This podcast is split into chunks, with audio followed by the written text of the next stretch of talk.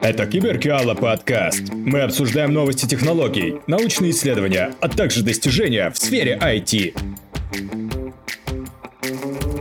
В этом выпуске мы поговорим о том, как можно сделать батарейку на основе бактерий. Команда исследователей из Бингемского университета нашла способ производства биобатарей, которые могут работать в течение нескольких недель, используя три разных типа бактерий. С появлением интернета вещей появилась возможность устройствам и датчикам подключаться друг к другу и работать синхронно, а также появилась необходимость в любых условиях поддерживать питание таких устройств. Когда они находятся в местах, таких как дома или офисные помещения, проблем никаких нет. Но все меняется, когда данные устройства помещают вдали от цивилизации.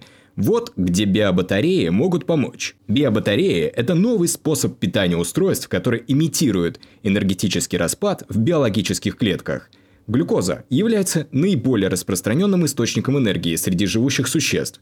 Когда ферменты в клетке разрушают глюкозу, они также высвобождают электроны, которые можно использовать для питания устройств. Как же долго могут работать биобатареи?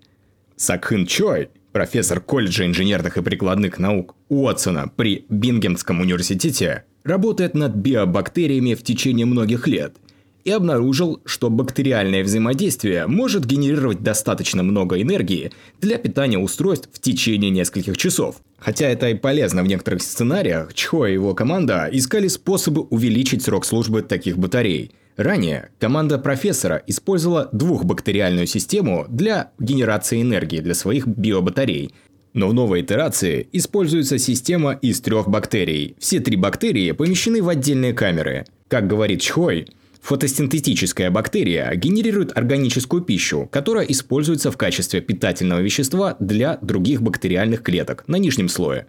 Внизу находятся бактерии, производящие электричество, а средние бактерии генерируют некоторые химические вещества для улучшения переноса электронов. Новые биобатареи профессора Чхой также предполагают новый метод сборки. Содержащийся в блоках площадью 9 квадратных сантиметров, эти бактерии похожи на кирпичики лего – который можно очень легко комбинировать и перенастраивать. В зависимости от устройства, с которыми они должны использоваться, можно переставить эти блоки, чтобы обеспечить требуемое напряжение и ток.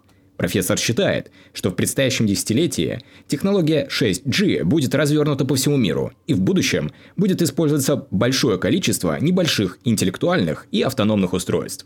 Более того, эти устройства также будут развернуты в отдаленных и суровых условиях, которые будут вне нашей досягаемости, а именно, там появятся его миниатюрные сборщики энергии. В будущем Чхой хочет сделать батареи, которые могут выполнять самовосстановление в случаях, когда они сталкиваются с повреждениями в суровых условиях.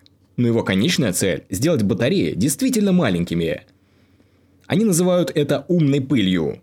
И пара бактериальных клеток может генерировать энергию, которая будет достаточно для работы целой ячейки. Итак, это все до сегодня. С вами был Киберкала подкаст. Если вам понравилось, подписывайтесь на новые выпуски.